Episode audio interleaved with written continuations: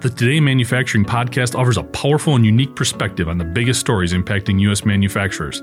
Anna Wells, David Mantey, and Jeff Reinke apply their experience as editors of industry leading brands Manufacturing.net and Industrial Equipment News in providing in depth analysis of the latest headlines. Their insight, along with a mix of humor and human interest, makes Today in Manufacturing a go to source.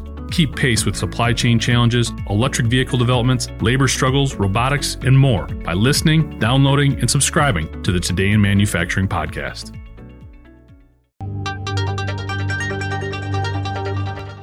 If you're looking for someone to blame the price of chicken wings, experts say it's the fault of the pandemic. At least, partially, anyway.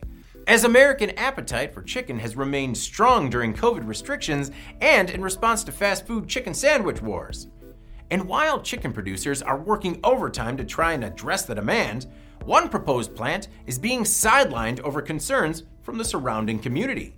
An Alabama county court has blocked the construction of a Pilgrim's Pride plant in the city of Gadsden that has reportedly been subject to vocal community opposition. The judge issued the injunction to stop the construction due to concerns that it will be, quote, a smelly, dangerous nuisance, unquote according to the AP. At issue is the location, which is near homes, schools, and a church, as well as the region's airport. 120 truckloads of chicken parts would arrive at the plant daily. And the judge acknowledged local concerns over the smell, traffic, and potential to impact the operations at the airport. He said that while he understood the need to bring jobs to the area, it was critical to balance that need against the rights of its citizens in the community.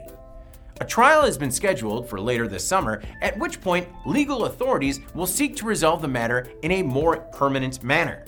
This could mean the injunction is sustained or that the plant may be allowed to proceed with construction.